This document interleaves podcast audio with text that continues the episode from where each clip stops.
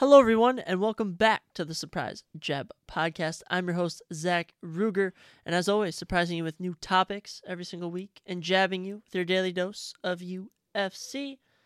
And we have a special guest here today, live in studio. We have the lovely Lexi Morley. Lexi, say hello.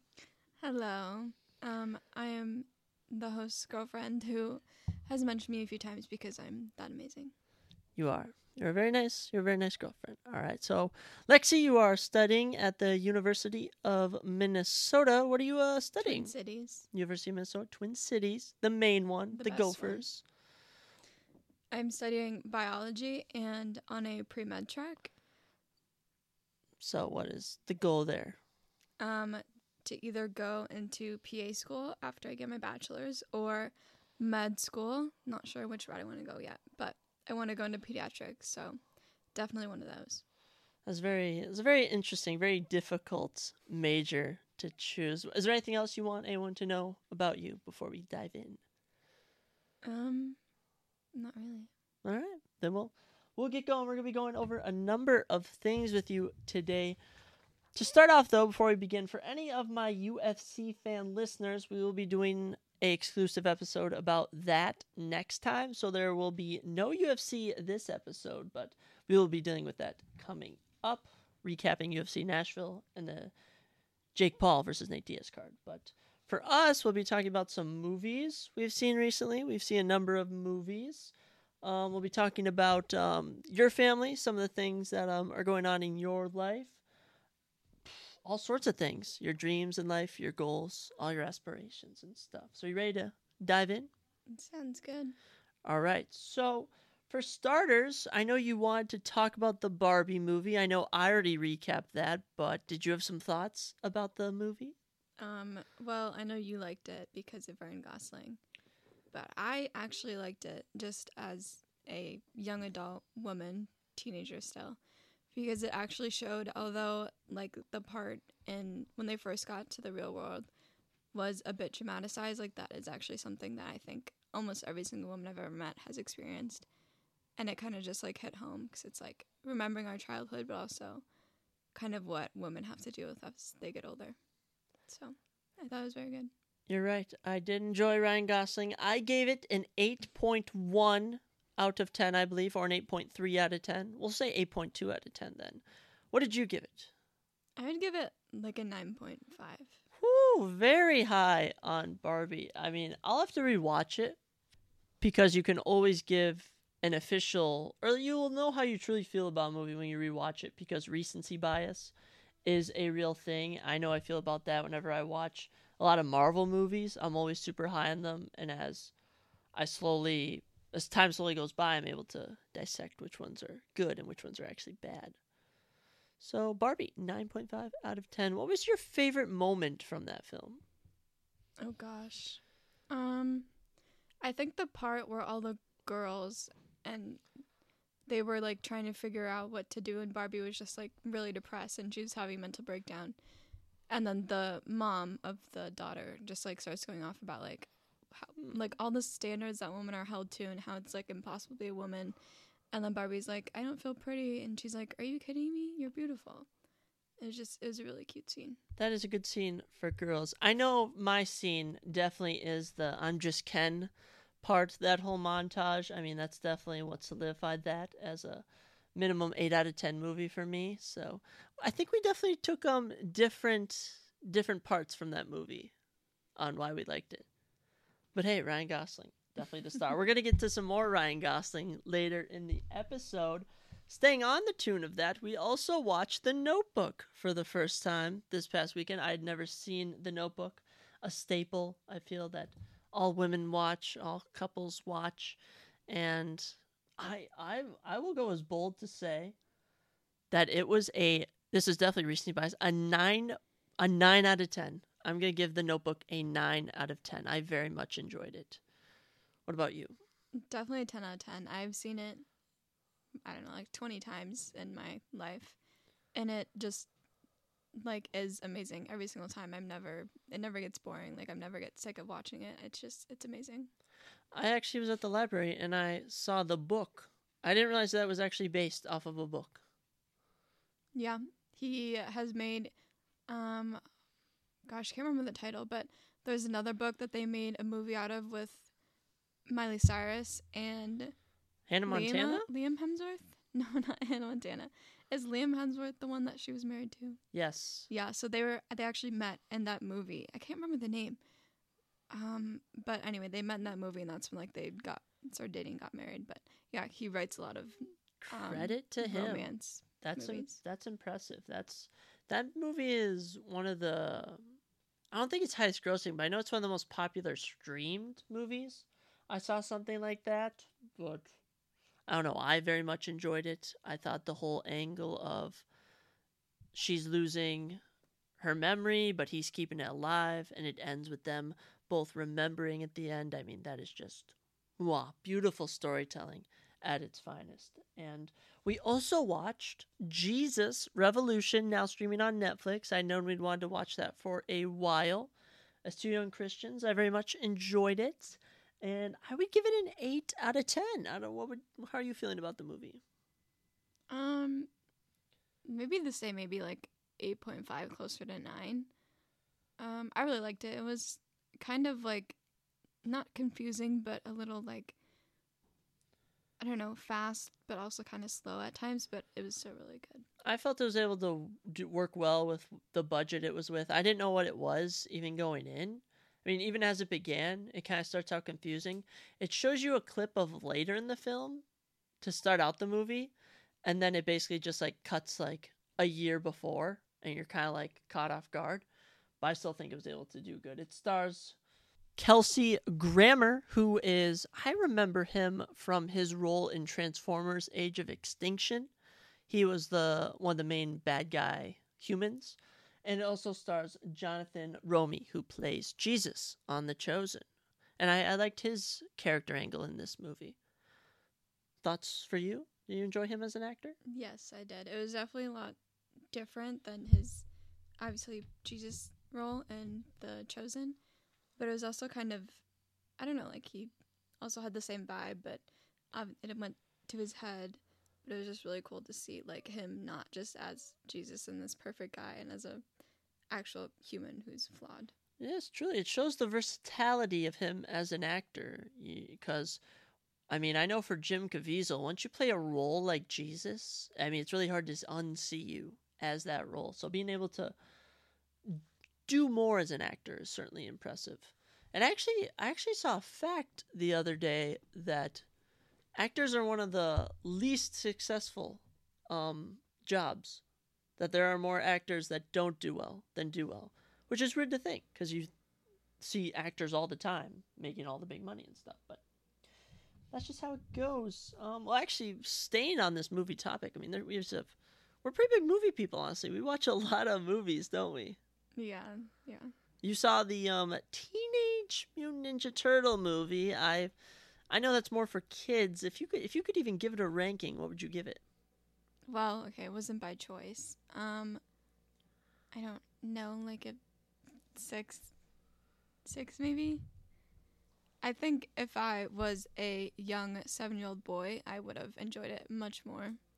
Um, kind of cringy at times. They threw in words like "riz" and gosh, I can't remember like the other ones, but just Was it like sus? Yeah, it- like it's- sus and stuff. And I'm just like, this is a movie for like ten year old boys, seven year old boys, and they're throwing in words that like people my age and have used. It was just kind of weird, but it was it was cute.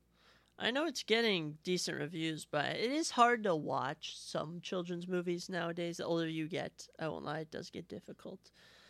But you know, whatever whatever the box office likes, the fans seem to like. I I personally won't see it as an interesting looking animation style. I do know that like Ice Cube, John Cena, Paul Rudd, they're all voice actors in the film. But not for me. I I I was interested in seeing the Meg 2. Did you see a trailer for that? Um, like five seconds of a trailer. The first one was pretty good, but I've been hearing it's horrible. I've been seeing some terrible reviews. I know from Lights Camera, Barstool, or whatever their page, all their uh, movie critics were giving it pretty bad scores. So I don't know if I'm gonna check that out. Maybe if we have free time. You did say that about Barbie, and then you ended up loving it. So This is true. I was hating on Barbie. and I was high on Oppenheimer. And after falling asleep the last hour, it was. I'll have to re- we'll have to rewatch Oppenheimer together. Would you do? Would you do that? Yeah. It's three hours though, so you need some free time. Um, we'll get to the Ryan Gosling movies. We're gonna rank our top five Ryan Gosling movies. I'm working on watching ten Ryan Gosling movies, so I can do a top ten, and I'll put that in a future episode. But I do have top five. I'm actually currently watching The Big Short. Have you seen The Big Short? Mm, no, I don't think so. Very good movie. It's kind of about the 2008 housing crash and how Mhm. these guys were these like uh, I don't really want to call them Wall Street guys, but these finance guys they were able to determine it and profit off it, and stars Ryan Gosling. So you know I love it. So Lexi, what have you been up to lately? Anything, anything fun as of late? Um. Places you've been? Anything? Oh, I did take a vacation to Colorado. Um, we stayed in this town called Larkspur, which is pretty close to the cities, and it was an hour from the National State Park, or actually, it was a little bit over that, which was not that bad considering we had a two-day car ride just down That's to Colorado. insane. But it was it was amazing. Definitely my favorite place I've ever been. I would move there if I wasn't going to college. Um, I just I love the mountains. I love the whole national park. Everything was just so beautiful and peaceful down there. Eh, They do. The mountains are their own. Like I know for people, I've seen the ocean, and I would you compare the mountains to seeing the ocean? It's just a very surreal sight when you first see them. Yeah, I mean I've also seen the ocean. It's like it's like cool, but the mountains are just it's just a whole different vibe. Like it's just you can't really compare them because the ocean's just water and it's like yeah it's so pretty, but it's like you're just looking at water at the end of the day. But the mountains it's just like there's so many just unique things in the mountains. I would say that how I view the oceans and mountains is they are just these monstrosity of untamed wilderness. Like deep in there's so many mountains we haven't even been to in the world. And there's parts of the ocean we haven't even been to. It's just this immensity of how wild it is and untamed and humans just it's not their domain. And it's very cool you're able to you got to go hiking, didn't you? Mm-hmm. We went to. I actually cannot remember what this one place was called, but it's this huge like red rock area of like these. They're not. They weren't mountains, but they were like these huge, kind of just rock structures that were red, and there were some white ones. That was pretty cool. We hiked around there, and then we also just hiked in the Rocky Mountains themselves. And we drove up to this place called Pikes Peak, which was the highest elevation in gosh, I don't even know. I don't know if it was just Colorado and the Rocky Mountains or like Large ever. vicinity. It was what was it like fourteen thousand feet Ooh. up or something like insane, like the highest peak in Colorado, I believe. That's very interesting. And the journey, how how long was how long is it to drive from Minnesota near the Twin Cities to just outside of Denver, Colorado? Because you guys didn't fly, you drove the whole way. Um, if you drive straight through, I want to say it's like sixteen to seventeen hours. Sounds right, maybe sixteen. Um, but we couldn't drive straight through, and just stops with the whole family. Then we have to take to use the bathroom, then eat and get gas. It ended up being we had to take a two day trip and sleep overnight, so it was it was very long. That is that is very crazy. I know I haven't personally been on long road trips like that before, but you have tons of experience in that domain. What are some uh, what are some other places you've been to? Well, I we go to Col or not Colorado. We go to Tennessee a lot. I haven't been there in two years actually, which kind of sucks because I have my aunt and cousins who live down there. Um, cousins who are like closest to my age, and they moved away. I don't even know. I was probably like ten or something, maybe a little bit younger when they moved away. And so we kind of made it like an annual trip to go down at like once a year and try to go down there and visit them. And that's always a two day trip because I think it takes close to like 19 hours if you drive straight through to get to where they live in Tennessee. So, yeah. That's very far. I've the farthest I have been. Gosh, what is that? East. I've been to Florida, and I think that's about it. And that's it's it's not even really considered the East Coast, is it? This Florida's just its own type of area, actually. And I did verify Pikes Peak is the highest summit of the southern front range of the Rocky Mountains. So you were at the. Did you go to the highest point? Pikes Peak. Yeah, Pikes Peak is the My highest bad. point. Pikes It's- Peak, fourteen thousand one hundred and fifteen feet. That is very high. Yes, it felt weird. It was it was definitely you could tell how high up you were because it was hard to breathe like deeply and kind of at all. And I got a headache after like five minutes. So. And you were touching the clouds, weren't you? Didn't you get to pass through a cloud almost or something? That was not at Pikes Peak. That was just in the national park. But yes, Oh. that was very cool. It was kind of during like sunset, and the clouds just like got low because it was pretty cold and dewy. And yeah, we drove like straight through a couple of them. That was very cool.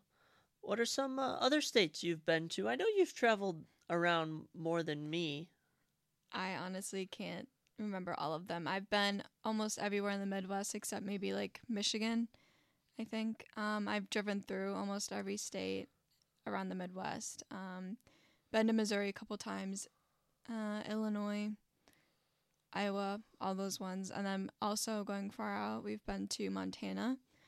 That was also amazing. Um, that's about as far west as I've been, Colorado, Montana. Um, I've also been to Florida a few times, um, Virginia, and then Washington D.C. and up around there. So yeah, If you had a dream state you could live in, what would it be? mm, Colorado or Montana. Montana, interesting. Yeah, That's a state I definitely want to go to. I always see people there. Uh, I believe it's there that you can see like I don't know how to phrase it, the real night sky with like you can see like the whole all the stars and everything and the color of it yeah, without the mm-hmm. was it the light? just of cities. Yeah, It's it's called something. It's light pollution. That's what it is. Light pollution from just all the electricity, the lights that we all use. That'd be very cool. But I don't know about you, but I wouldn't really want to go. How do you phrase it? Like raw camping, just in the middle of Montana. Well, yeah, I wouldn't. I can't really do tenting, but I would definitely like rent out a camper or just even a small little, um, like cabin home or something down there. I agree. I'd I'd stay in a um an RV or something, something you could set up. But the idea of camping is always fun, and then you're sitting on the hard ground in a tent and And bears. oh, You gotta bear proof everything around Montana and Colorado. So gosh, bears. I ugh, those the, they're cool in zoos, but I mean in the wild, I don't know. Oh, we've actually had some by my house. I said I think I've sent you a video of one that was walking our house, just a black bear, but I mean, still immense in its power. So, um, Lexi, where'd you grow up at? um Wyoming, Minnesota, in a very tight neighborhood. Um I lived there for I want to say 13 years and then the house just got too small for my family. It was meant to be a starter home, but life just got busy and we ended Mhm. up staying there. Um so then we moved out and then moved to Stacy, Minnesota, which is like it was like 10 minutes away from that where we were yeah. living in Wyoming. And yeah, those are the only two places I've been. Go to school in that area as well, the Lake High School Yes. District. That's also where I went. Went to elementary school, obviously in Wyoming, and then went my after sixth grade. It was kind of weird because they were doing all these like renovations and stuff with the high school and the middle schools. So I went to it was called Southwest Junior High. It was seventh, eighth, and ninth grade for one year, but then after my first year, my seventh grade year, they closed that down. And they moved ninth grade into the high school. So then I had to go to what they call now just Forest Lake Middle School, I think. Everyone called it Century back then because that's what it was before um, Southwest closed down. But then I went there for my eighth grade year, and then I went to the high school for the rest of my years, ninth through twelfth, and that was kind of weird because it's like I, I was in elementary school, and then I went to two middle schools, and then a high school, so I was in four schools in four years. A variety of schooling. Yeah. So, siblings, parents, who who'd you all grow up with? Some pets. Um. So I have two younger brothers and then one older sister.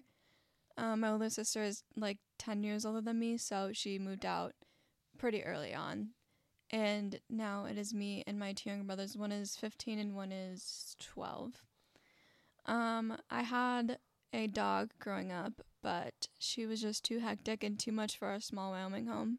So we had to um, give her to another family, which is very sad. Is that what your dad told you before he took her round back? Was it, was, did you see this dog go to a new family? Yes, Thank we knew the family that she went to. I was hoping it wasn't an old Yeller situation. No, she was she was a young dog. She yes, she went to a nice family that loved the outdoors, which is what she needed because our yard was not fit for her um, energy levels. And I also had a cat who everyone tells me that they hated because she was so mean to them when they like were babysitting me, like all my aunts and stuff, and she hated people and she would hiss at them and sit on the Oh, stairs and hiss at them. But like she loved me, so That's all that matters then, Yeah. right? Yep. Now I just have I have one other cat, not the same one, um, which was my great grandpa's, but then he passed away and no one else wanted her, so now we have her. But I've grown to love her, even though I begged my parents for a dog instead. But And what is what is her name?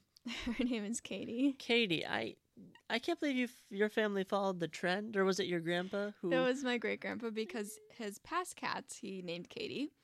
And this was Oh. his like third cat, and he just didn't want to choose a new name, so it was Katie number three. I I just never got behind naming animals human type names. They're funny almost. Hey, But Finn is a human name. I know a guy named Finn. yes, my dog's name are Scout and Finn. Scout is the most typical dog name, and I maybe if you're from Ireland, your name's Finn, but I I don't know about that. Um, so what are some of your fondest memories growing up? We'll start in elementary school, maybe at your old house or something.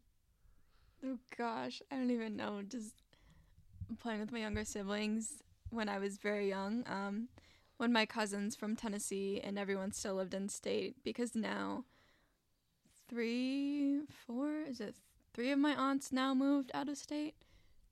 Um, yeah, just kind of having like the whole family together, like when everyone was still around. And then I'd say as I got older, it would be being able to bike around my little Wyoming town with all my friends. We thought going to the gas station and getting our own snacks was the coolest thing ever. Um, yeah, I think that's all for middle school. That's how most small towns are. We we don't even live in that small of a small town, but I mean, there's just nothing really around us. Yeah. I mean, and I know for some people that like driving 30 minutes isn't too bad, but just no one ever thinks to just drive 30 minutes to the cities like the Twin Cities. I know I live 30 minutes, but you live like 50 minutes from Minneapolis, St. Paul. Yeah, it's close to 50 But those have kind of fallen off. They they they get kind of dangerous there at nighttime. Yes, they do. I've already had some encounters, even though I'm not living there yet. So. Oh yes, do you want to share your encounter with a homeless, the homeless down there? um, well, so my friends and I had all just turned 16. Um, we went to this restaurant down in St. Paul. Very popular restaurant. Areas. Ooh, Cossetta's, wasn't it? Yes. Very good food there. area had been pretty safe since we knew of. Um, however, we were dumb and didn't wait in the line for the parking lot at Cossetta's. And parking down in St. Paul is crazy. You have to either parallel park on the side of the street with traffic going right by you or try and find a parking lot and pay. Um, but of course, we didn't wait, and so we parked. I don't even honestly know how far it was a couple of a mile, maybe a little bit more away at like the children's museum or something the most randomest thing because we were just stressed out and we were just like all right let's just park here. And so we go to dinner we walk there it's fine we kind of run into some construction and get a little bit lost but it's nothing too bad. And then we finish dinner it's getting kind of dark and we're like shoot now we have to walk all the way back to the car we're full we're tired and then we're walking it's getting pretty dark and everything's fine and then all of a sudden we come to this like kind of bigger open area. There's like a whole like there's like this huge circle of concrete and stuff and we're walking kind of by what's the hockey arena? The Xcel Energy Center. Yes, I believe we're walking by that and um we just my friends noticed these guys were kind of like following us. Not super closely, but it they were just getting kind of too close for our comfort. It was one guy at first and then another guy like kind of joined in with him. And we're like, all right, we're just gonna keep walking. Like we're we just need to get to the car. We're kind of almost there. And then we get to this big, huge circle open area in the middle of the city, and there's just a whole group of homeless men. Um, and they're like a lot older than us and a lot bigger than us. And we're just walking, minding our own business. And then one starts yelling all these slurs and curse words at us and really hateful things. And then he's like, he's threatening us. And um, then these other guys kind of join in. And we are literally just afraid for our lives because, like, we don't know if these guys have guns. They probably do and like we just don't know what's gonna happen. Like, are they going to take us right now? Are they just gonna shoot us? Like, what what do we do? And I'm kind of falling behind because I think I was trying to have 911 like set up to dial. And so I was looking at my phone. My friends are like, Lexi, like, get up here. You're gonna, you're falling behind, and there's guys right behind you following you. And so I freak out, and my friends are yelling at me because they're all worried about me and stressed and it was just it was a horrible experience and we made it past that group somehow and lost the guys who were following us and we made it to the car and we were like that was horrible we actually feared for our lives so do you feel this is a lot of thing? Young a lot of how should i phrase do you feel young women face this issue a lot when walking oh, downtown? oh, definitely. I mean that, that's just like the one big time i've faced. I've also faced it even in my small town of wyoming and forest lake which is used to be not that bad. And like it's just I women especially teenage girls get harassed so often by just random men. Oh yes, we were walking into um Target that one time and um that young boy yelled something. It's it's stuck with me since. It it wasn't really like offensive. He said he said he's overachieving. I think he was complimenting you, or maybe he was complimenting me. I don't know, but I. I put that on a shirt. I've been working on some merch. If you didn't know, um, when I had Ryan on, he uh, used the the uh, the term chain brother. How do you feel about that chain brother and he overachieving shirts? I don't think I would go for the first one. Maybe maybe the second. You don't like the chain brother sh- shirts? I, I can't. That was the that was because I got him a gift. But staying on this topic, women in other countries don't deal with this. I know maybe in some that's too broad. Didn't you? Didn't we see a video of a woman in Sweden walking alone at like midnight through a park, and she was perfectly fine? Um, no, actually, a professor that I met, who is a professor at my college that I'm going to, said I honestly can't remember which country it was. It was either like Sweden or Finland or Norway, like something like that. Um, probably leaning towards Sweden. I honestly I can't remember, but she lived there actually, and she has a daughter who is my age um, and her daughter and her would both like separately go out at night and just like bike home like from the store, or they would just go on a walk in the middle of the night at like 2 a.m. and feel perfectly fine because there was like nobody around and they didn't have to feel unsafe at all. Like they never got harassed, they, even in the city. It's just like I could not imagine going out in the city or even just kind of like any town and feel safe walking alone, especially at night as a young woman. I I truly believe that. And I, you know, not to get too much into oh men are like this, women are like this, but I just personally never felt like that. Now I do I think I'm aware of danger. I'm aware of when situations are bad. I do recall me and my dad. Actually, this is this is actually it was around the Xcel Energy Center. We left the wild game. So clearly, if you're walking around the Xcel Energy Center, you need to be on high alert. But um, we ate at this very nice restaurant, the Dark Horse, and then we were just gonna go and try and find parking. But there was a guy there who was like, "Hey, I actually bus people over there for like really cheap. You guys should go." And me and my dad are like, "Okay." And we walk around back to this alleyway, and there's just this white-looking van, and I'm like, okay, I'm definitely going to die. This is not good. But there were some other people with us, and we all got in, and he actually busted us over. And I was like, okay, this is this is very nice. And the game's over. I believe we won like t- six to one against the Penguins. This was like in 2015, and we're leaving, and we're like, "Where's the bus? Where's the bus?" The guy said he would be here. And the guy never showed up in his little white bus van to pick us up. So we had to walk it was a solid 20 30 minute walk back to where we had parked and we passed this homeless man i'll never forget this my dad moved me from his side to from my I was near the homeless man. He moved me to his other side as we were walking, and I looked directly at this homeless man, and he looked at me, and he licked his lips, and that image will never leave my mind. This Santa Claus looking homeless man licking his lips at me, and I I just suppose it's all about being aware of your situations. And as for you at the University of Minnesota, I hope you're aware when you go out. Yes, I will not be traveling alone, probably ever, unless I'm just running from class to class or my dorm. Um, I will. I just. I just won't. I just. I will not feel safe, especially just knowing that there's stuff that has happened on campus already. Is just would freak me out. Yes, it's a real danger. So if I could leave the viewers one thing, I would just say be aware of your surroundings, wherever you are, especially if you're in a city at night. But speaking of college, trying to move to a happier term, um, you're going to be an incoming freshman. What are some things you're excited about for your first year of college? Definitely excited about the sports. Yes, you got good sports teams We are of top- Uh, Big Ten football team. Not top ten, yes, Big Yes, Ten Big conference. Ten. Sorry. You're not that good yet. okay. And our Gopher um, hockey team is actually pretty good too. I didn't get a season pass for that because they sold out in literally like five hours the student season passes, so that was very sad. I did get a football pass. Very excited for the games. The energy just looks amazing. I've been to, I think maybe like one game in the past, but you know that was with my family, and so now to be a student there is going to be a whole different level of fun. Um, and just the like social interaction and kind of freedom of it. I've already made a handful of friends at orientation and other college like little things we've had to go to. And I'm just I'm actually really excited because I was so nervous about making new friends, but it's honestly not that hard and it's kind of been pretty easy and I think that it's just going to be really fun to meet new people and just kind of get out of my small town that I've been in for since ever I was born.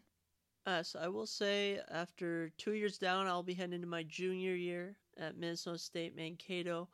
I will say, for your any incoming freshman, the independence and freedom you have, it can be overwhelming at times. Because truly, right when your parents leave, after you, they've set you up in the dorm, it hits you right away. You're like, I'm on my own now. I can truly go to bed whenever I want. I can get dinner whenever I want. No one's telling me what to do. Now, obviously, you have rules. You'll have hall monitors and you, not hall dorm monitors for your floor, and you'll have professors telling you what to do. And you can't you're not you can't be reckless, but you truly do learn how to function for yourselves. That's why I do encourage everyone to go away to college and even get an apartment. Maybe not maybe if you can't afford it in your second year, but if you're third year or senior year. I definitely encourage that. It teaches you even more independence on providing food for yourself. But I'm very happy that you're excited to go to college. Yeah, I'm very excited for just to be at the U. I've literally wanted to go there ever since I was like 13 years old and having to clean the frat houses that we had to clean at the U because my aunt worked down there and like leased homes or houses or apartments or something down there and so I got stuck cleaning them. They're absolutely disgusting, but I just fell in love with the campus itself and all the architecture and everything down there. Is it going to be full circle? You're going to go from cleaning the frat houses to partying in the frat houses? Is that We'll what's going to happen? I don't know yet. We'll see. Yes, so we're going to take a short break. And when we get back, we're going to talk a bit about what's like to be a young Christian in today's society. So we're going to take a short break and we'll be right back. And we're back from our little break. So, after watching the Jesus Revolution movie, I do have to say it really reminded me of just how good uh, Christian movies can be. Because there have been some pretty ty- stereotypical Christian ones in the. Have you seen those types of movies? Those very dull ones. Um, yeah, I think so. But it's like they're slowly becoming more blockbuster and such. And even the music, you know, it's definitely improving from the, your stereotypical Christian rock. You know, they now have rap now. They now have like hardcore rock. Yeah. Do you listen to any artists in, sp- in particular? Um, like just Christian artists. Um, Elevation Worship. Um, Maverick City.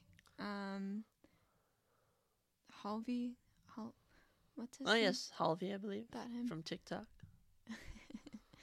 Um, a couple other people. I don't can't really recall their names, but I just kind of listen to like whatever songs I like. I don't really have a specific artist. However, I do have a lot of music from like certain groups like Maverick City and Hillsong Worship and stuff. Yes, I, I will say that I I was very I wasn't really fully open about my faith, or I wasn't really fully involved in it until I met you, and you encouraged. You were like, "Hey, we should do a Bible reading plan," and ever since then, I mean, that was in 2021. We've read our Bibles every day since, essentially. Just very good for you, don't you agree? Yes, it definitely. It always like uplifts my spirits anytime I read it, and it just it gives you something like uh, something to do that's other than sit on your phone or watch TV or play a video game. And I think it's just good to take a break from electronics and just read and gain knowledge and Mm-hmm. that stuff. And I think one of the main problems with Christianity today, which it's been going on for thousands of years, is that it falls into the stereotypical hatred. Like, we hate people who don't follow the ways of the Bible. We hate you if you're from a different religion, per se. And that's just not the case. And I feel like that's what turns a lot of people off from even giving it a shot. Such as like yes will you be condemned for the way you live your life? Yes but that's not the point of it. And it's almost as if you can't really force someone to be a christian. That's just not possible. Forcing christianity will never work. Forcing anything on someone rarely works. You have to sort of open the door for them and they themselves have to walk in do, do you agree on that Yeah, Statement? the term that my family and everyone I know uses is you plant a seed, and that's all you do. Like you, you either tell them the gospel, the gospel, the gospel yes the gospel, or you're just kind of just like talk about God and put that question out there, like, hey, what have you have you ever thought about believing in God and if heaven or hell is real? And you just kind of plant a seed, and that's all you can do. Like you can't make it grow yourself. That's only God can do that, and that person if they want that. So yeah. And through all our time, there's been, in every era, there's been a new wave of temptation, per se, that truly makes it hard to be young and be a Christian in this society. Because uh, you can't lie, the church is definitely associated with old people re- reading books over and over again. Can't you agree? You don't think of it as for younger age people. Definitely. Yeah, that's why um personally I feel the most welcome at I've been to a few churches like my family has church hopped uh, since I was little because my parents just didn't really find the one that clicked with them that they felt welcome and at home with. But I think I found the one and it's actually an hour away from my house, an hour drive, so that kind of stinks. So I can't go every Sunday like I want to. But it's just like there's so many like young people there. Everyone is just so open and welcoming. They don't care what you look like, what your past is, or where you come from. Like there's just so many people from different backgrounds in that church, and everyone's just so loving and welcoming every time I go. I love that. And it, honestly, churches have made made what is it make or break? They make or break people. They have made them or they have break them in the faith, and it's very unfortunate because a church a church is a good foundation, you know, such as having a baseball team, but you're not going to get better just from going to church or playing on a team. You have to put in that work all on yourself. I think it's called that if you only work out spiritually on Sundays, you won't get fit. Such as if you only work out in the gym on a one day a week, you won't Mhm. gain that much progress. Like you'll gain progress, but it's not enough to stay consistent. And that is why having Bible plans is very important, you know, surrounding yourself with people. I know I struggle with that, is finding more people nowadays that can agree with me on my stance on my faith. Don't you? feel that? I I feel it with my peers. I definitely have a lot of mentor figures in my family that I can look up to. My grandpa was a pastor. He passed away a while ago, but um, his whole family, he had seven, six siblings, I believe, and they all just got um, what's the word? saved. yeah, saved and transformed when they were all kind of young. And so like I look up to my my great grandma and all my great aunts and uncles, like they're all just amazing and always on fire for the Lord and even like my parents and my grandma and my other It's just I have a lot of mentor figures to look up to, but I do struggle with the pure side of it because like in my high school, I just I didn't really have anyone who was really a Christian like I was that I could like go to church with or just go to the youth group nights or stuff like that. And so that is kind of hard and I'm hoping to try and find a community of people my own age like that in college that share the same beliefs as I do. I love that. And when people talk about like Christians don't they are not persecuted, they persecute people, I truly challenge you to bring in any casual conversation, bring up Jesus and see how fast the conversation turns awkward. When someone who doesn't follow any of that goes, "Oh, I don't want you to push that on me," or "Oh, talking about reading a Bible. I I don't I don't need to read a Bible to see how I live my way of life." It's like people automatically get offended that you're even bringing it up. And you see all the satanic imagery nowadays, which if if you don't believe in forces of good and evil, then I don't really know what you believe in. And if you believe in the forces of good and evil, then you have to somewhat believe that there is a good father and a bad father. Yeah. There's this actress, um, I don't know if she does that anymore actually, but her name is China Anne McClain. And she Was she in anything that um Disney Channel. She Okay. had like this ant farm show and she's in a couple Disney movies and she's very big Oh, in Disney Channel Yes, I think I've seen her. back in the day, like when I was young. And I loved her. And she is now like a very strong, saved Christian. And I love watching her. She makes these videos of just like deep, like spiritual Christian talks. And I saw this one recently and she said, she was talking about how people, you know, everyone like is so offended by Christianity all the time. And they're like, you guys push it on us. And then she said, well, if there was a snake in my backyard. I invited you over to my house to hang out. And there was a snake in my backyard, and I walked outside and I saw the snake. I came back in, and then you were like, Oh, I'm gonna go in the backyard to get some fresh air. And I didn't warn you about the snake. I would be a horrible friend, because then you would get bitten, and I could have prevented that. I could have at least warned you about it, and then you would have to make that decision.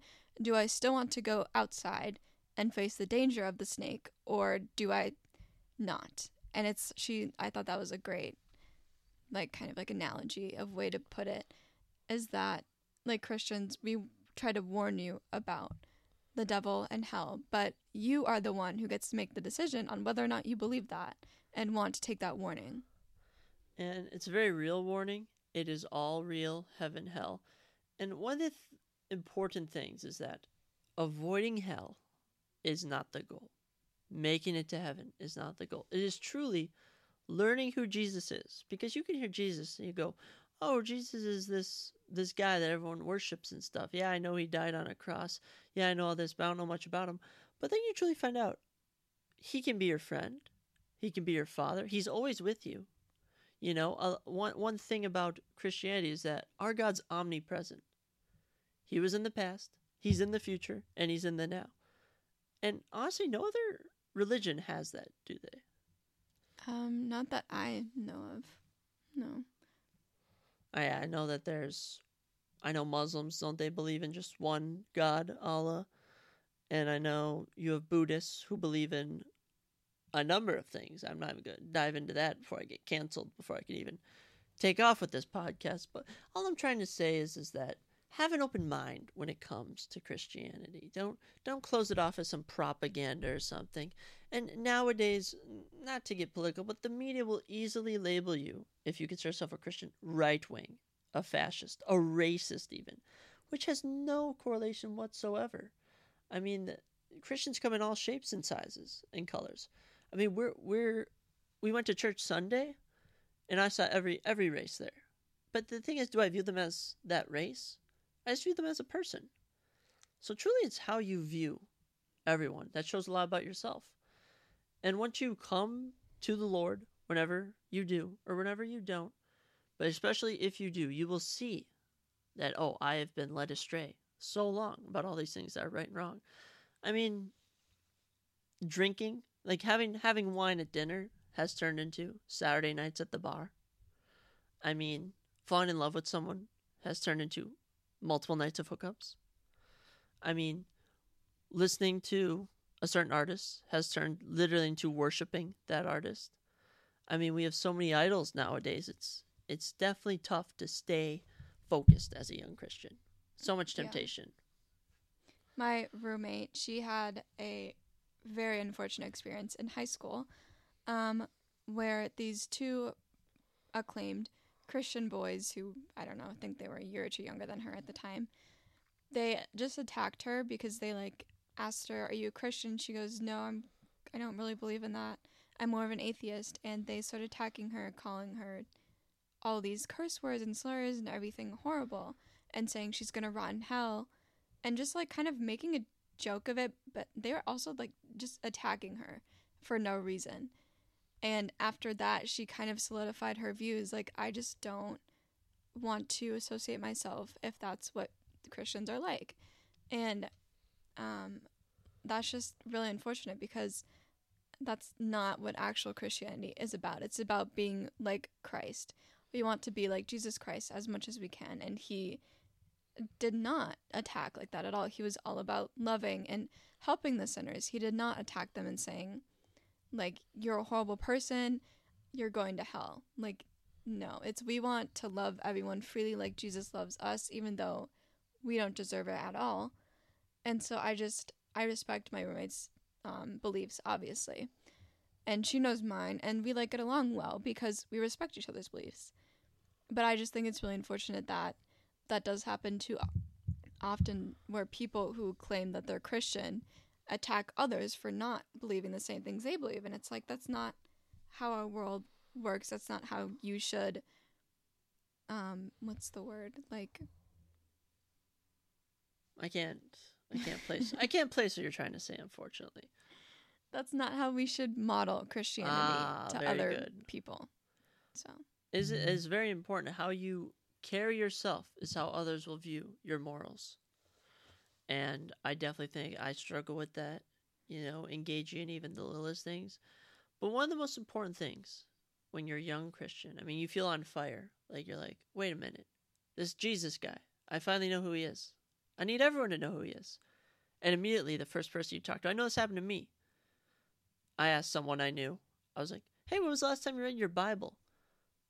And he said, I don't need to read my Bible. And I was like, oh man, well, um, I was just asking you, like, if you know Jesus. He's like, why are you bringing up all this religion stuff to me? And he even brought up to me a, a bit ago. And I haven't really spoken to anyone else about it. I usually just kind of speak to people I know, like family members, and speak to other Christians I know. And I have to realize that you can't be turned off because one person doesn't want to hear it. And the thing that you actually did is you planted that seed in them, and they might not have even realized it. Have you dealt with any situations like that? Um, I mean, sort of.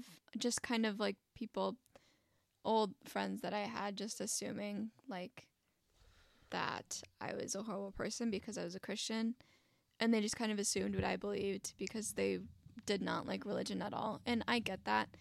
I don't like the like rule religion aspect of it. I don't think that that's particularly right. I think of it as more of like a relationship with Jesus and God, and you just want to be the best that you can for them.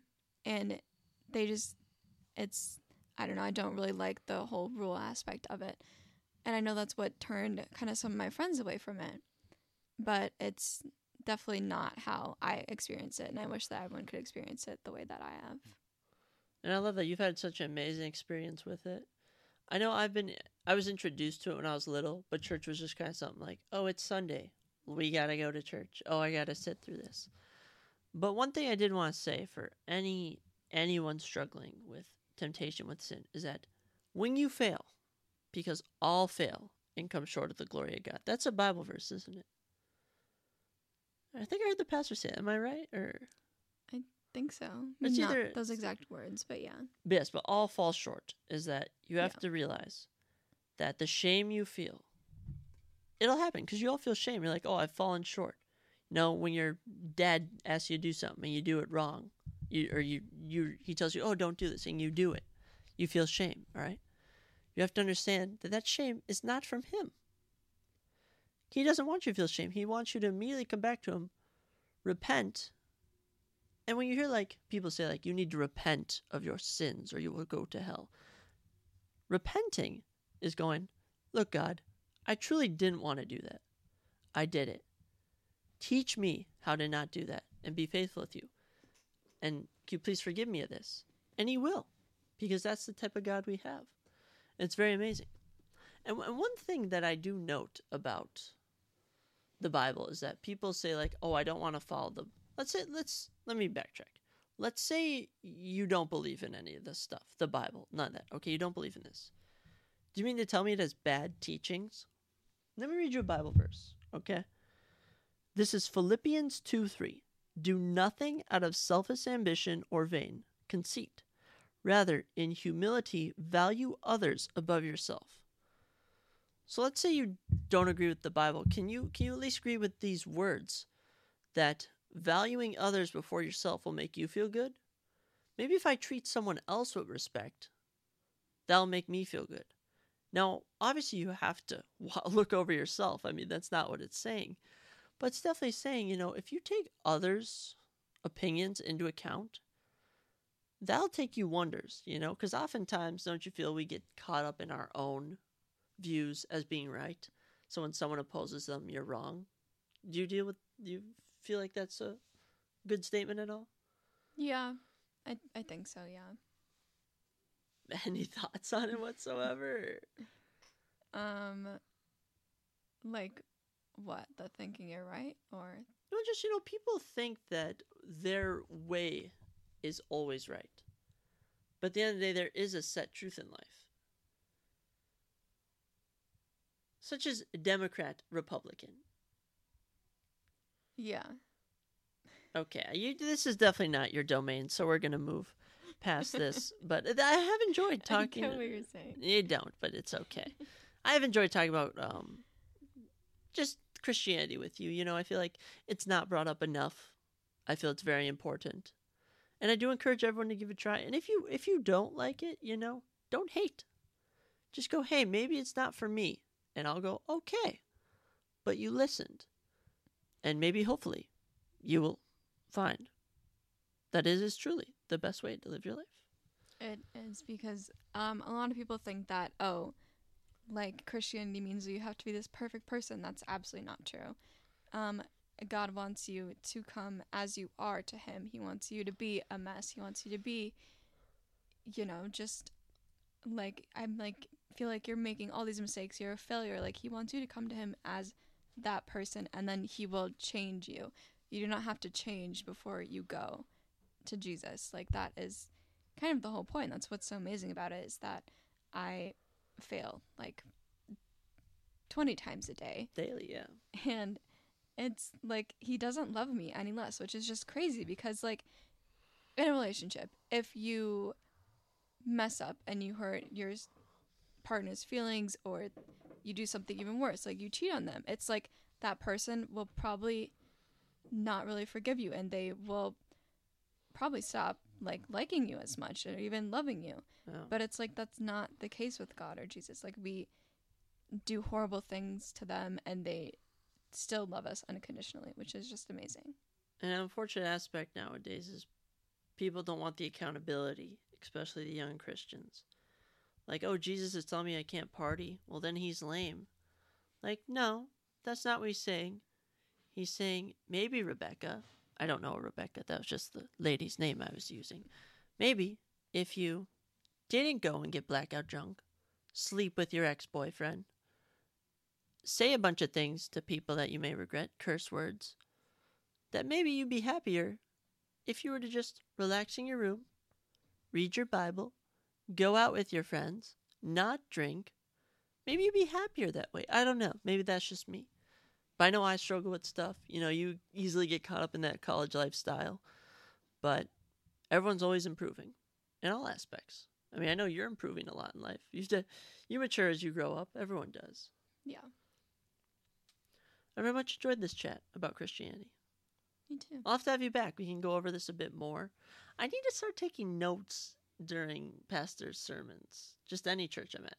Can you agree Yeah. Yeah. That would be very helpful because then you It's like right after you feel amazing, but then it's like, wait, what did they exactly say? I, I remember Sunday. You know, it's like you you hear this dra- you hear this message, and then literally it's later at night, and you're like, wait, I'm not practicing what I was feeling so much earlier. And it's weird, but like everything in life, we we live in the moment, and as a moment passes, it can easily you can easily forget about what you were just trying to change your life about whatsoever. So Mhm. we're going to take another quick break. Then we're going to get into a bit more about your family. All right? All right. All right, we're back from our break. How have you been enjoying the podcast so far? I like it. It's I don't like different from what I was expecting. I don't know what I was expecting you to talk about UFC the whole time, but I also thought it was going to be hard to talk and think about what to say, but it's actually been pretty easy. It's it's kind of No, I know you're definitely my first listener to be a guest because I, I know you're you're very good. You listen to my episodes I put out. I appreciate it. And yes, we are live on rss.com now. So hopefully this upload goes well. If it doesn't, then you'll obviously know because you won't be seeing this episode. But we're gonna work on that. But we have a couple more things to talk about, Lexi. Then I'll let you go. But um, you do have two brothers. Um, one of them does have a terminal illness. Mhm. Would you be okay talking a bit more about that? Maybe educating the viewers on it? Yes. So, first off, what is this illness? Um, the name of it, shortened name, is MPS. That stands for mucopolysaccharidosis. Um, he has type two. There are. Don't ask me exactly how many types. I know there's at least Multiple? There's at least like nine, ten of them Wow, now wow. because they just keep getting discovered. Um, he has type two, which is called Hunter syndrome, named after a guy who I believe they found first had it. Um, and it is a. Um, I don't really it's- Terminal? Yes, it's, it's terminal, but it's um he is missing a enzyme in his body that most people have. If you don't, if if you're not someone who has this disease, you have this enzyme, and um it basically like to dumb it down, it just removes all the junk from your body. Like enzymes have a lot of functions, but he's missing a specific one, and the specific one is very helpful. Removes all the junk and helps everything be healthy and grow. And because he's missing that, um, it has caused him to lose his ability to talk. When he was younger, he knew like a couple dozen words. He couldn't speak in full on sentences. However, he could still communicate with us. Over the years, he has lost his um, ability to talk, and then he has lost his ability to eat. He now has a feeding tube. Um, he has lost his ability to walk. He used to be able to walk like on his own well. He would run around the playground with me, like we would play together all the time.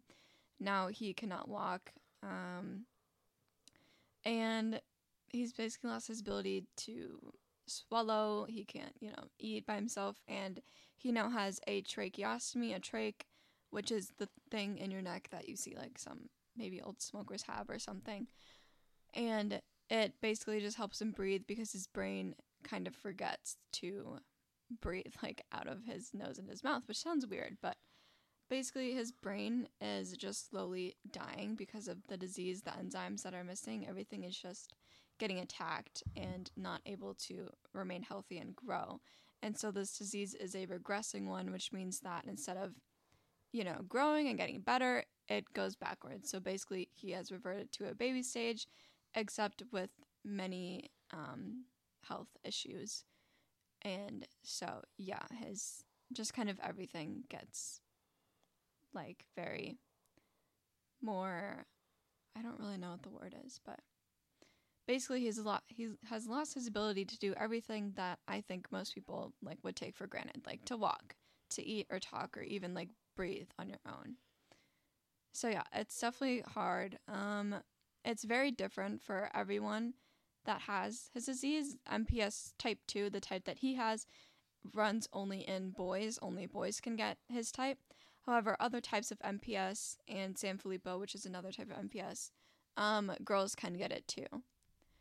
And we, the gene didn't run in my family. It was just somehow just happened. Um, it can be genetic though. And yeah, it's just some boys they live to be 20 years old or even a, like 21 and they're still live, alive and they can still kind of talk, obviously not full sentences, but they can still communicate a little bit. They can walk for the most part. They might need some help. Um, but then other boys, they sadly pass when they're like nine or younger.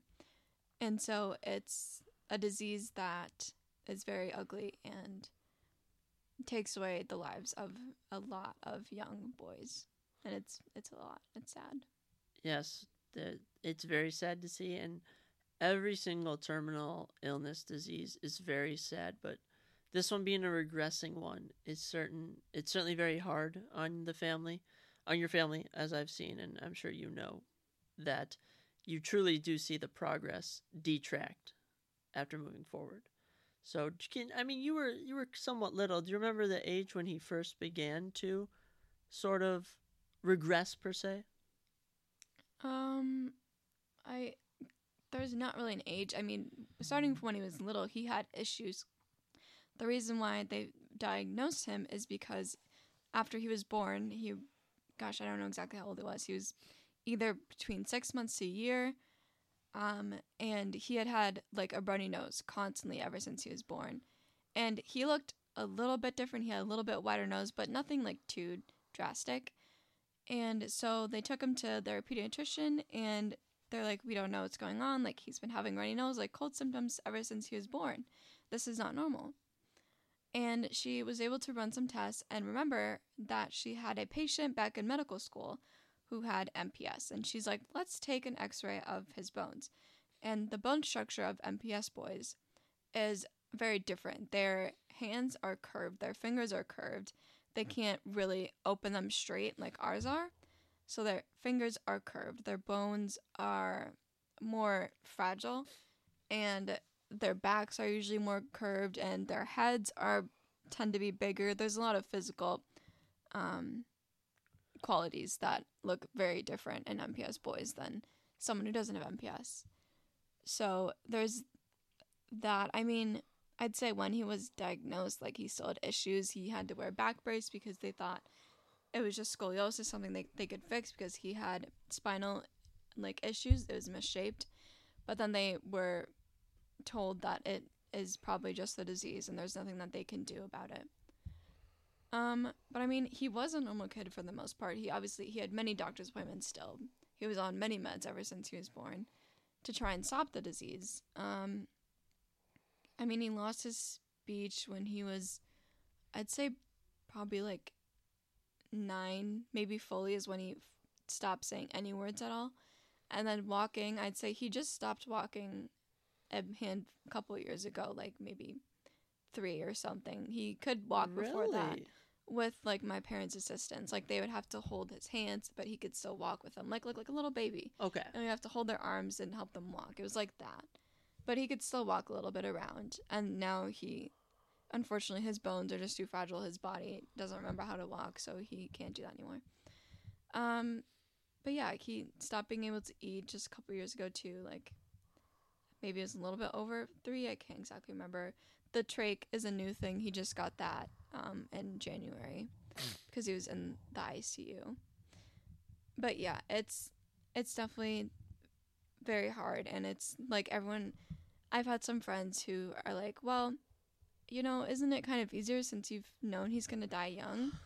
And I'm like, yeah, but it's also it's not something that we can actually prepare ourselves for because while we know that it's terminal and there is no cure or treatment that will save him from it, it's still like we have no idea when he will pass. We had no idea what this disease would look like on him because while it is very similar in all boys because it's the same disease, some of them, like I said, live to be 20 years old and they can still kind of talk and do like walk and stuff.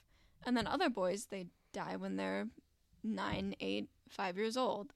And so it's, you just, you don't know what to expect. And, um, yeah, so it's definitely not easier knowing that he's going to pass away at a young age because it's, it's still something like I've been worrying about that ever since I was little, like six years old. I was, you know, worrying about like is he gonna die tomorrow? Like it's just we just never know. So that's why we don't take his time with us for granted at all. No, never. And he's been such a fighter. I mean, I've known you, gosh, probably two and a half, roughly, over two years at least. And, you know, I have seen the disease take its toll, but, you know, I've never seen someone fight it as hard as he has. And truly, truly, it's inspiring to see for someone that you can't directly communicate with, but you can just tell that he's he's he's in there, and he's he's truly. I know he appreciates your mother and all that she does for him. I mean, that's I can't I can't even imagine that what it must be like for a mother have knowing that their children is going to unfortunately pass away. It's just terrible. And uh, what is your mother's um, Facebook? I know people can follow the journey. I know they have MPS uh, donations. Yes, the MPS um, National Society, they have like a website. I believe if you just type in MPS, it'd probably pop up. Or Project Alive is specific for MPS type 2. And they are always accepting money because these boys, there is no cure yet for any types of MPS. They have trials of new meds that they've come up with that they try, but all they do is prolong the death and they don't actually cure anything. And they just don't have the funds for all the research that it takes to find a cure, if there is one. So, yeah, if you want to donate, just type in MPS, all capital letters, National Society, um, or projectalive.org. They you could donate there, or just like research if you want to know more about this disease. That's always a good place to look. They have a ton of information on there. And I mean, I wouldn't I wouldn't even ask to plug that if I hadn't been there at because he was in the hospital early this year for many months, and I've the doctors have already said like we don't know much about this disease because it's so um it's rare and it's yeah. I, what's the opposite of heavily funded? Unheavily funded. It's a very unheavily funded disease, and for you know obviously cancer is terrible, but I mean if we could put any form of the amount of money we put towards that towards this, I mean it would do wonders for that community, wouldn't it? Yeah, definitely and just medical, all medical diseases overall. I mean, it is it is a tragic thing, and I know you know as much as I do criticize scientists at times, they do work very hard to try and find cures to diseases like this. Well, yeah, and because I think I forgot to mention it's it's a very rare disease. This is not a common one like like breast cancer or lung cancer or um, what's another good one like Down syndrome. It's a very very very rare disease, especially because MPS type 2 only happens in boys. And it's not, I don't know the exact numbers of the rarity, but it is very rare. Um, and so that means that a lot of doctors just aren't informed on the disease. Like with with different types of cancer, like like lung cancer, breast cancer, Throat brain cancer. cancer. Yeah. Tongue cancer. Okay. I, they, I just know people with that. So yeah they they have a lot of research on cancer because like they've been able to run tests on all these people who donate their organs when they have cancer and it's just been around for forever. And there's it's so common that like every doctor is aware about it and especially popular diseases like CF or just stuff like that. But with MPS most doctors aren't educated on it in school. Like you don't see it you don't see a lot of patients with it. You might come across one in your lifetime, but that is very rare because there's not a ton of um, patients with MPS in like every state. So it's it's very very unfortunate that it's it's very hard to like get answers when there is an issue with my brother because the doctors they just don't have an answer. So and I've firsthand seen that you've been dealing with this your whole life of the worry of him passing away. I mean, anytime your mother calls at an odd hour of the night, does that thought creep into your mind at times? Um, before he was hospitalized in January, I would say no.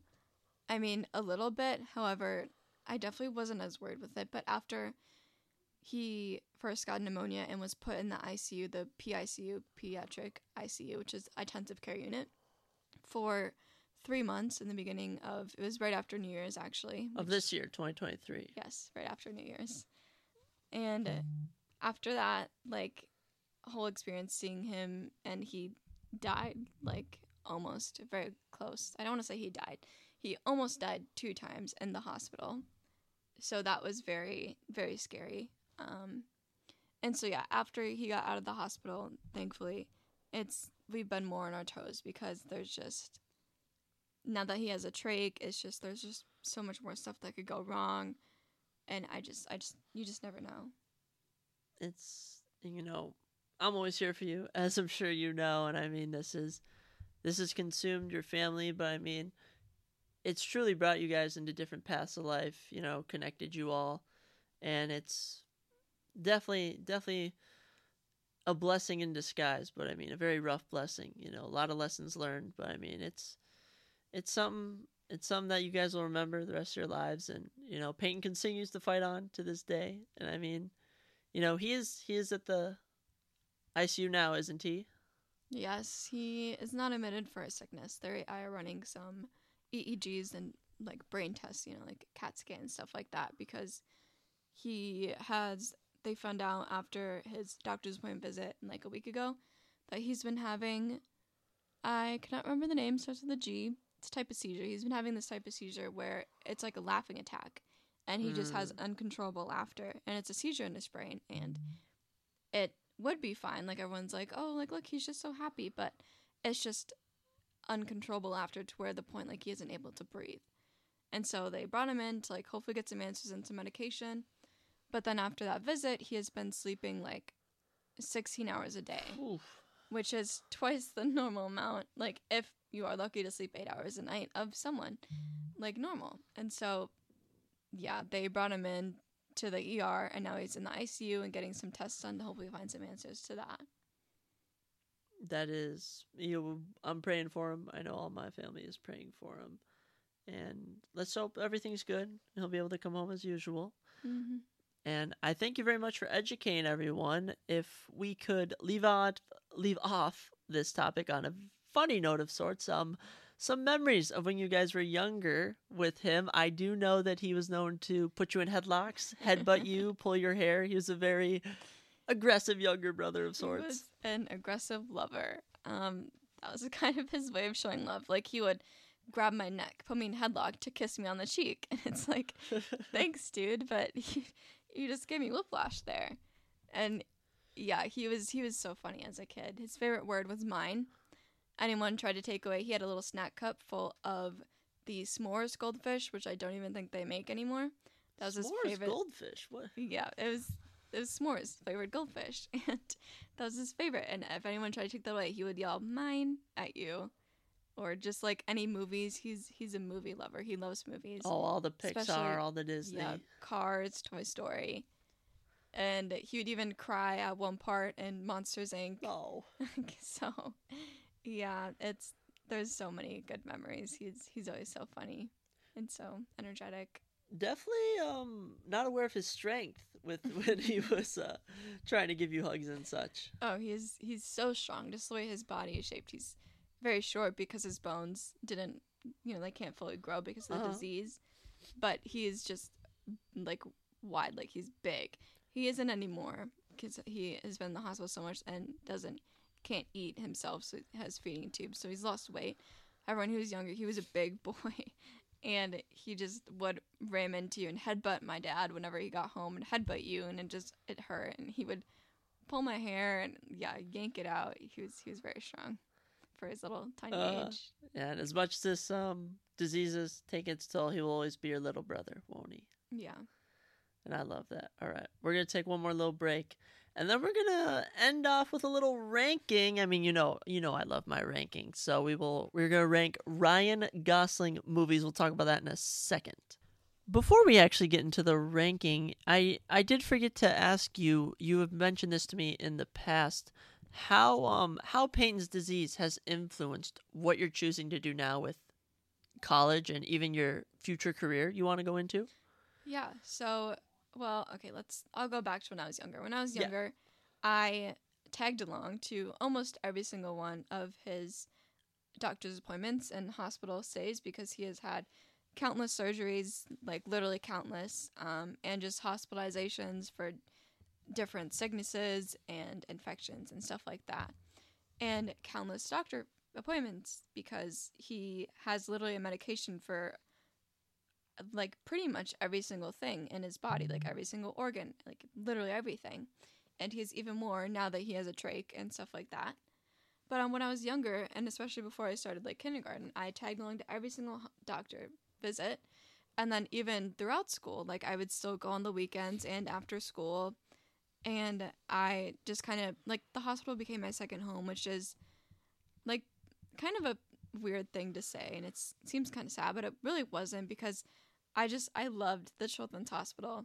Um, because it was just like they had a playroom full of toys and my little my youngest brother who actually has autism he's on the spectrum um not severe to where some points like some kids with autism they don't talk and but he is he's verbal he's more um less severe however it still has affected him he had to go to some therapies like speech therapy when he was younger to kind of learn how to talk more because he's had a little bit of a speech impediment because of that and like anger management and just stuff like that.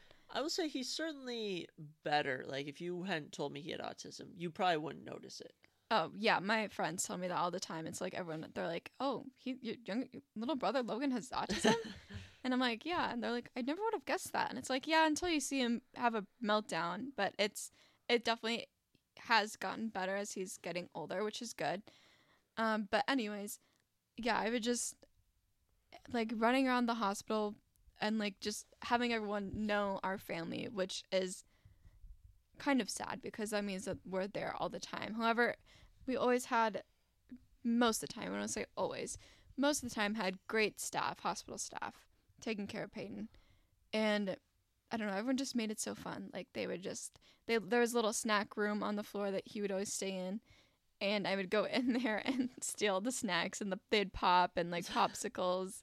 I loved that for sure because you know my mom didn't buy that stuff at home, and it's like, oh my gosh, all this candy and treats and pop that I can have. But it is kind of sad A to think about. dream. A kid's Yeah. dream. At the hospital, it was, it's kind of sad to think about because while I was, you know, like living my best life at the hospital, if you want to say, like my brother was going through like infusions or treatments or stuff like that. But just that whole experience is definitely something that no one I know like has experienced. Like no one I know has grown up in the hospital like I have. And that has just put into perspective so many different things. Like I I I don't judge people. Like if I see someone that looks different than me, like someone with Down syndrome is a good example. I don't like think, "Oh, they must be like slow." I hate that term. I hate when people say that because it's that that's so not true. You have no idea how severe their disease is like or anything. And before you continue, speaking of slurs, I do want to talk about a big one that is thrown around a lot. You certainly opened my eyes to how hurtful it can be, and that is the R word.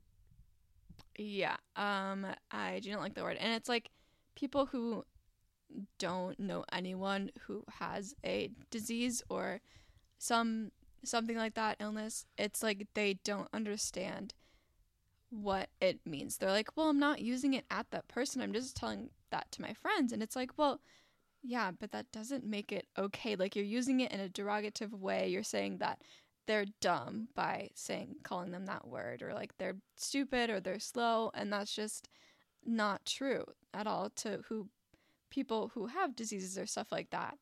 And it's it's very offensive and i do not like that word. And it, people will say it like oh that you're just like soft. And i'm like no i'm i'm just not a horrible person. Like i don't know No, I, I, I completely agree that it's the the t- words give them you how do I saw this phrase earlier. It's words are the power that you give them.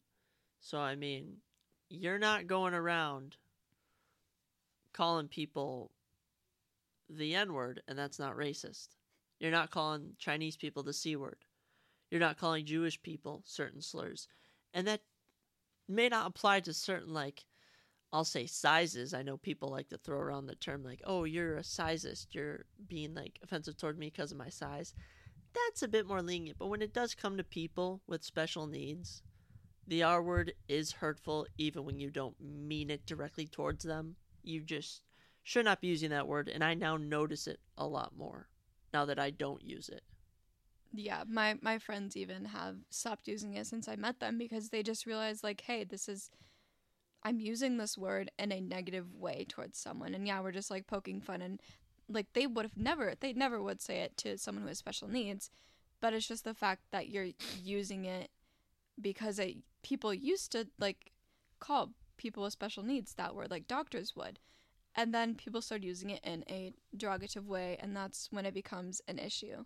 And so I just don't like it being used at all because you're never using it in a good way to like mean, oh, you're so amazing. Like that's just not what that word means. So No, not at all. So visiting the hospital, b- growing up in the hospital, huge impact on your decision now to want to go into the medical field. yeah. So back to what I was talking about. Um, like just growing up there, I met so many doctors.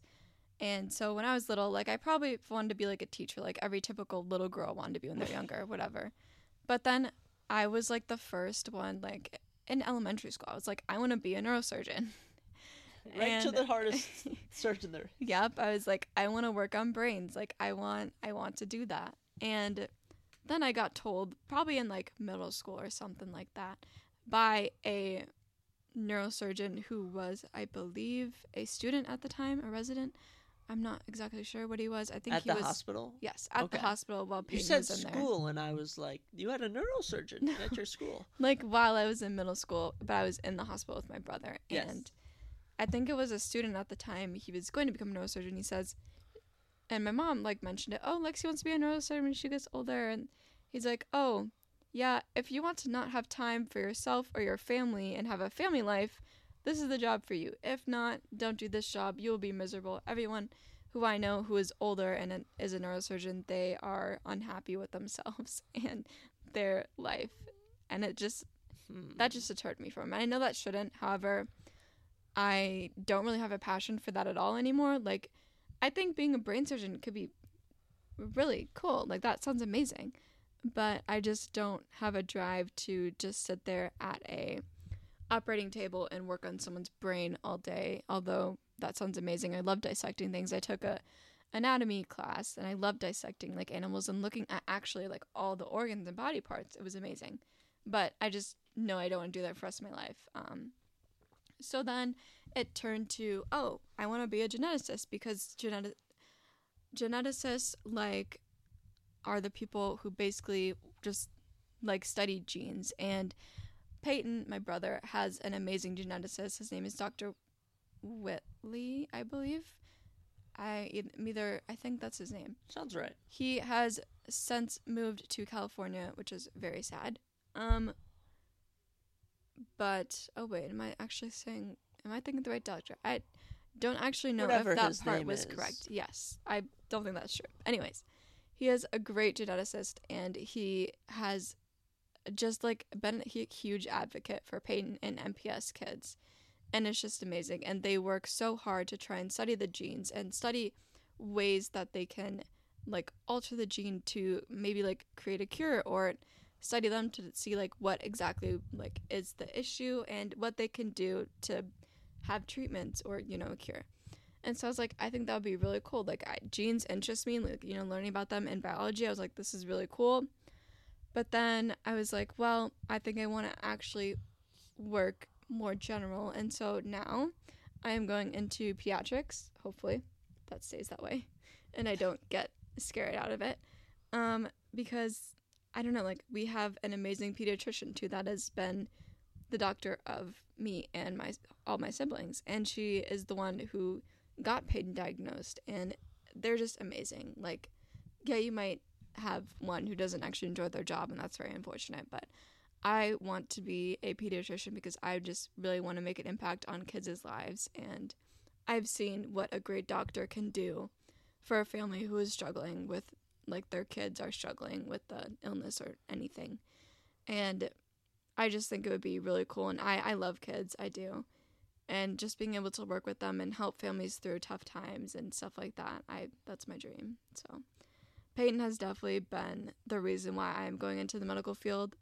I don't want to say the only reason because I'm definitely interested in the actual like human anatomy part, but he has played a huge role in my decision to go into the medical field and actually be a physician, a pediatrician. So, yeah. I love that. And it's important to have big dreams, big goals. And when you have the backing like you do with Peyton, it's is such a driving force. I have no doubt you'll achieve this goal. I'm very happy that you're very open and sharing with all this information. I'm happy that you want people to know about this. well, and I've taken EMR, emergency medical responder, Oh my gosh, sure. You're certified. You're a certified EMT. I am. And I took EMT, emergency medical technician, in high school with my favorite teacher in the world. Um, I actually had known her since I was in elementary school because she worked with Peyton when he went to school. And she just, she's an amazing person. What's her name? Share her name. Plug her out there. Tracy Johnson. And she is actually a firefighter and EMT. And I loved EMT with all my heart. It was the hardest class I've ever taken. I mean, yeah, I have only gone through high school, but I it required like 7 hours of homework each night, maybe more if I had to study for a test. We had at least minimum of 2 tests a week. Um, so yeah, it was definitely hard, but it paid off because I passed the na- national registry for EMT. I got my certification. I'm unfortunately not able to work as one right now because in my area they won't accept you if you are going away to school in, you know, two months, two and a half months, which sucks. But I'm hoping to maybe find one down in the cities or next summer if I can get on it right away and work maybe just at a clinic or possibly in a, on an ambulance because I love the whole emergency medicine aspect and just being able to read about the physiology and anatomy of the human body is so interesting to me and I love being able to know what goes on in our body and why it does that and how it does that and being able to like help someone and you know respond to their emergency is just I think would be amazing. I definitely couldn't do it as a full-time career. That's not what I'm just I am passionate about it, but I'm not to the point where I would want to work as an EMT or a paramedic every day of my life. So that's why I'm going into pediatrics because I think it would just fit my personality more and my kind of what I want. But it's definitely something that I have enjoyed, and it's been the most rewarding and fulfilling experience I've had in high school.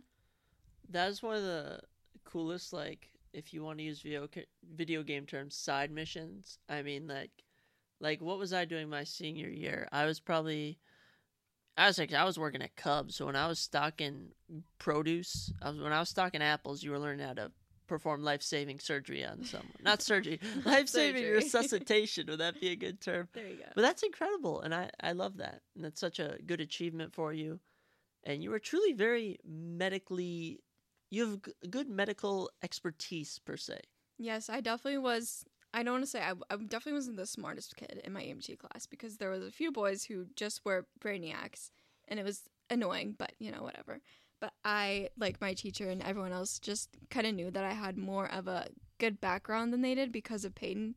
Because I grew up in the hospital, I was around all of the terms, like all the anatomy terms and medical terms that they used.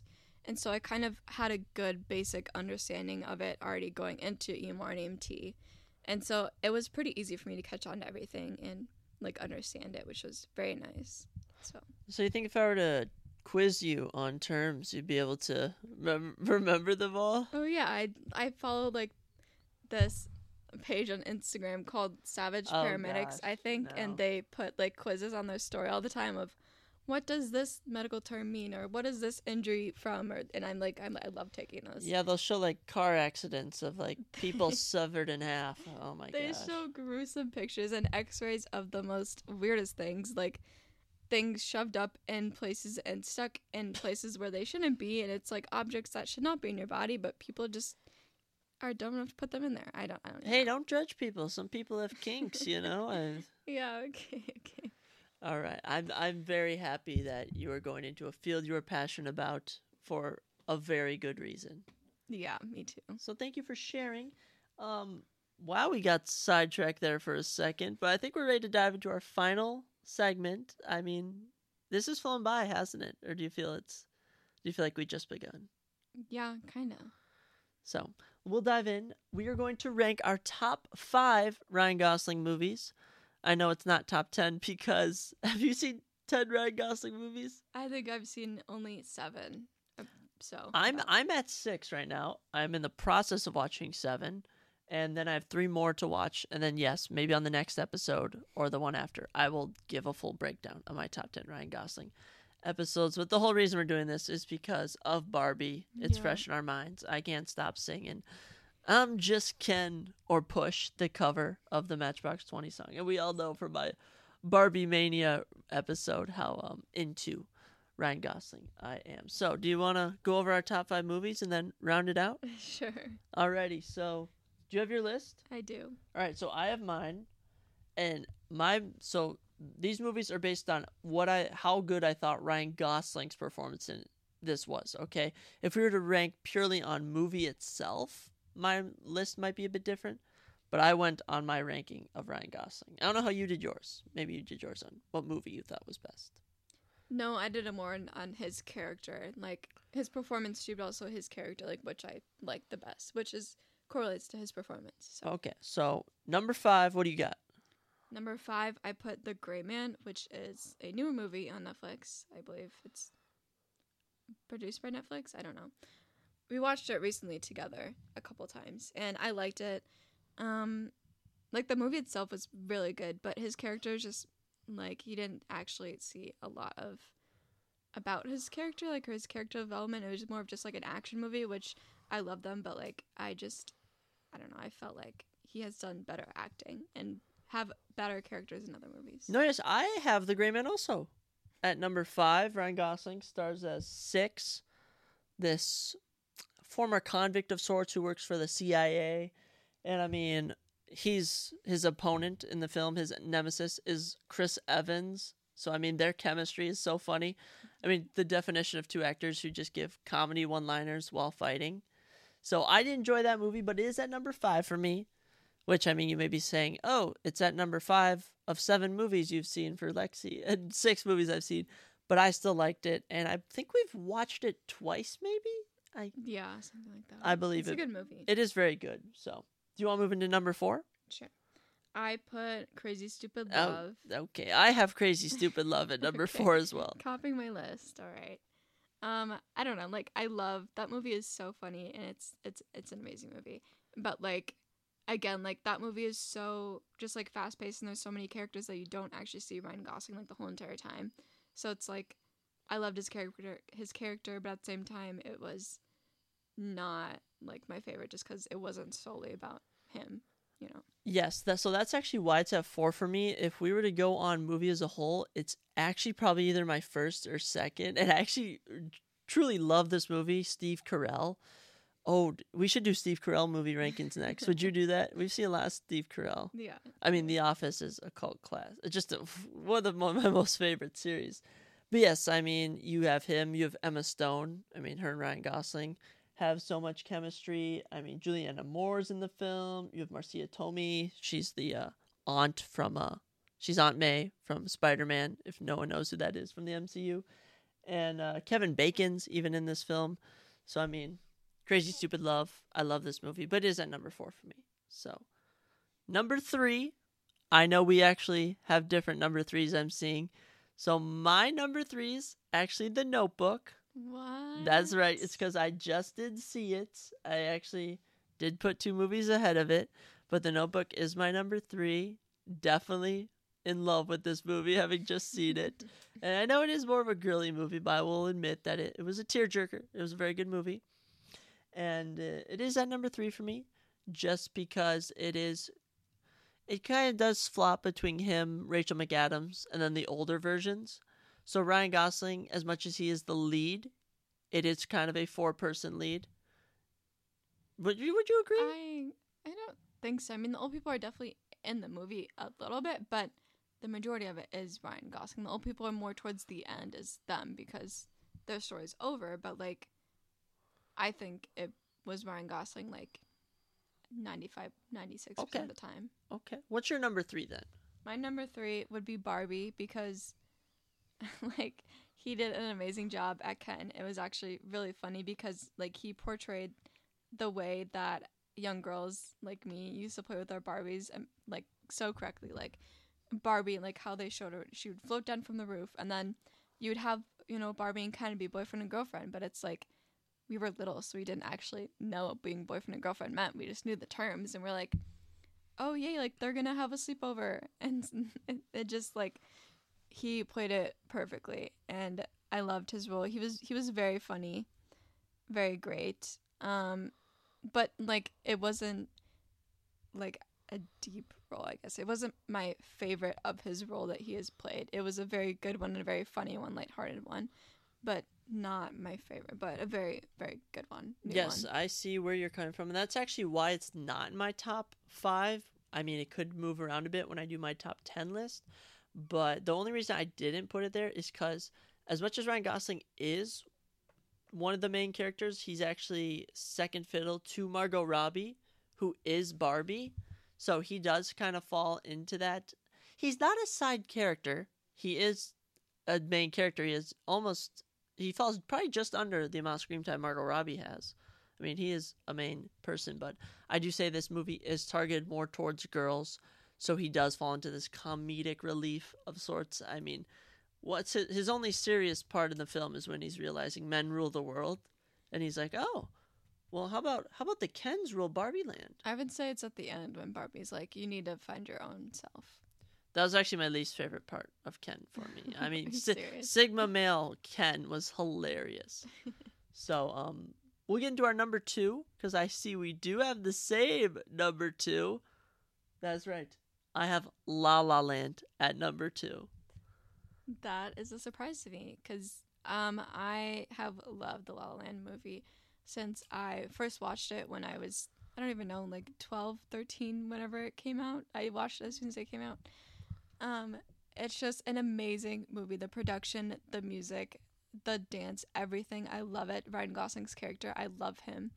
He has such depth in that movie, and I don't know. I just, I just love his character in that movie because it is I don't know, he just portrays the reality of modern relationships so well and I just I loved his character so much. Yes, I mean this movie won so many Academy Awards, BAFTA awards. I mean Emma Stone won leading actress, leading actress, the Oscar. Mm-hmm. And I will say the ending caught me so off guard. That is why it landed at number two. And there's just, I don't know why, I just find it so fascinating when actors act as actors in a movie. it just makes it so much better. Yeah. And this, this, the reason that this passes the notebook for me is because the notebook is a fairy tale ending. La La Land is truly a real ending of not so anyone who hasn't seen La La Land skip this but La, like 10 years ago. La La Land does end with um, Emma Stone and Ryan Gosling not ending up together. And this crazy montage at the end is just what has stuck with me when she walks she's heading to something with her current husband. They walk into a club of sorts and it turns out it's Ryan Gosling's jazz club he'd always wanted to open.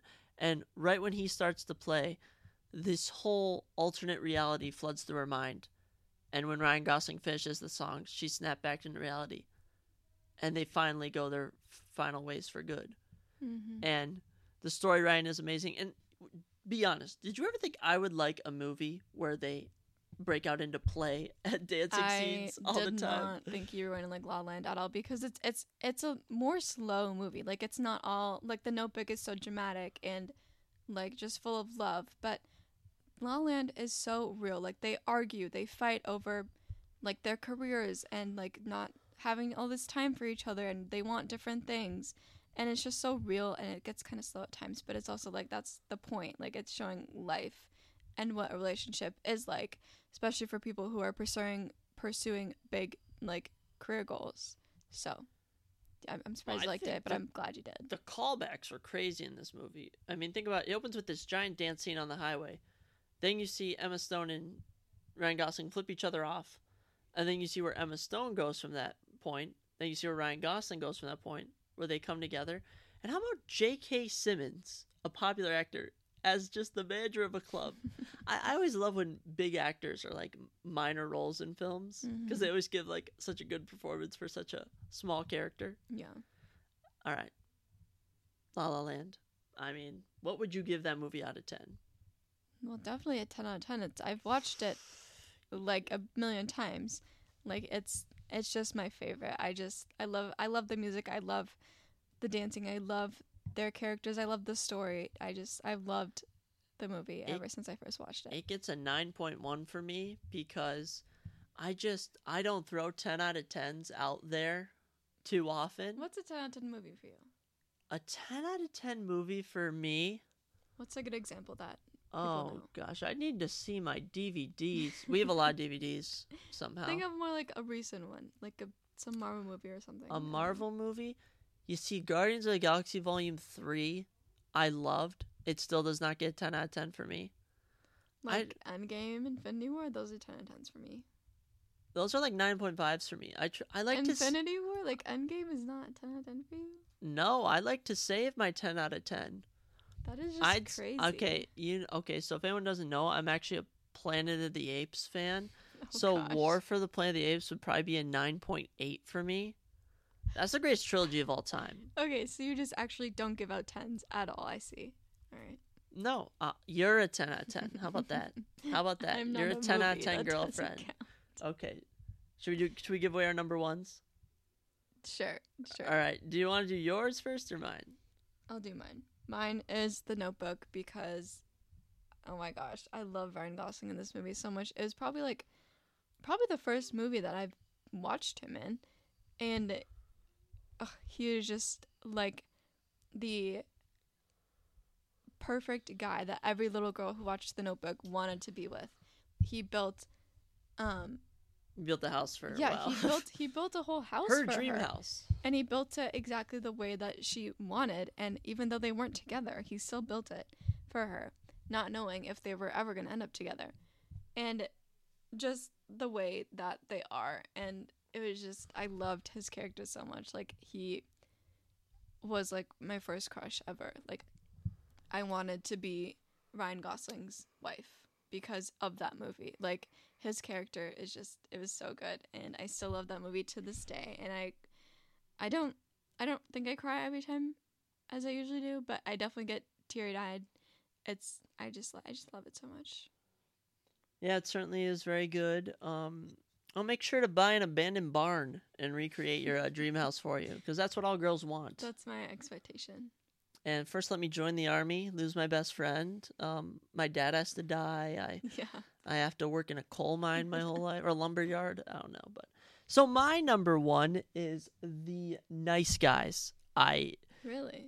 oh my, I've wa- seen this movie twice, and both times I've just I've loved it from start to finish. Ryan Gosling, Russell Crowe stars these 1970s, maybe 1960s or 70s cops or one actually Ryan Gosling. I think they're both private investigators or something, but their chemistry is amazing. The comedy is amazing. It is a thriller. The plot twists are crazy, and where the Notebook was your first Ryan Gosling introduction, this was my first Ryan Gosling introduction. This was actually the first time I had seen him in a movie, and I this movie had been a hit in theaters, and it's a shame they're not making a sequel to this because I would love a sequel to this. It is just I don't know if it's a bro movie, but it certainly is a movie I feel guys would appreciate more because it is just Ryan Gosling and Russell Crowe fighting bad guys, but it's not comparing it to the Gray Man, where you have Ryan Gosling just as this mega hero fighting bad guys. I mean, explosions and stuff. There's none of that in this. This is a very realistic film of sorts. And I mean, Ryan Gosling suffers so much pain in this. He gets beat up so much, but it's Ryan Gosling. I mean, who doesn't love Ryan Gosling? Um, so yeah, those are our top five lists. The movies I still have to see are First Man, where I believe Ryan Gosling stars as like a biopic of Buzz Aldrin or whoever the first astronaut was. Drive, which I've heard is one of his like first breakout performance films. Blade Runner 2049, which is a super popular film I haven't seen. And I'm halfway through The Big Short, which is about the mm, housing crash, which I think I mentioned earlier. So, are there any Ryan Gosling movies you want to watch? I mean, he doesn't have too many actually. I feel like I've seen them all. Maybe maybe Drive and Big Shot. I don't know the popular ones that I haven't seen yet, but yeah. Yeah, maybe like Drive. We can see. I mean, we can always watch those. We we always have time to watch movies. That is true. So yeah, I mean that is all I got for you. Anything else you want to talk about? No, I don't think so. No, I mean this has been a very informative podcast. I mean, certainly the most I've talked about movies on this show. I mean, you told us all about yourself, which is what I love. I love hearing about you. I love hearing about uh, some other future guests we might be having. You know, just diving into their backgrounds. You educated educated us on Peyton's disease. I mean, talked about your goals, your aspirations, what's going on at college, and you know, even being a Christian. You know, it's it's tough to open up about all this stuff. And I just thank you for coming on and sharing. Anytime. Anytime. We'll have to have you back, of course. So if you could leave people with a message of hope, what would it be? Just a sentence, just something. Um, just that you're not alone. And I know that's like cheesy and you hear it from everyone, but it's actually really true. Um, I've seen people battle with depression depression and suicide and it's just it sucks and just knowing that you're not alone, even if you don't believe in God or Jesus, like they are with you. And you do have people who love you out there and yeah, you're just you're never alone. So I love that. It's so true in every aspect. I mean, God is always with you. And if you refuse to acknowledge God, just know your family is still always with you. I mean, you are truly never alone. I love that. I love that very much, Lexi. Thank you again for coming on the podcast. it was a pleasure. I'd love to hear that. All right, we're going to end it there. So thank you everyone for listening. I hope you were surprised. I certainly was surprised. I mean, I've been what dating you for 2 years. I'm hearing I'm hearing some new things. I mean, I love it. So thank you all for listening. Uh, we'll be back with another UFC related episode coming up, but as always, I hope you were surprised. Have a good day. God bless.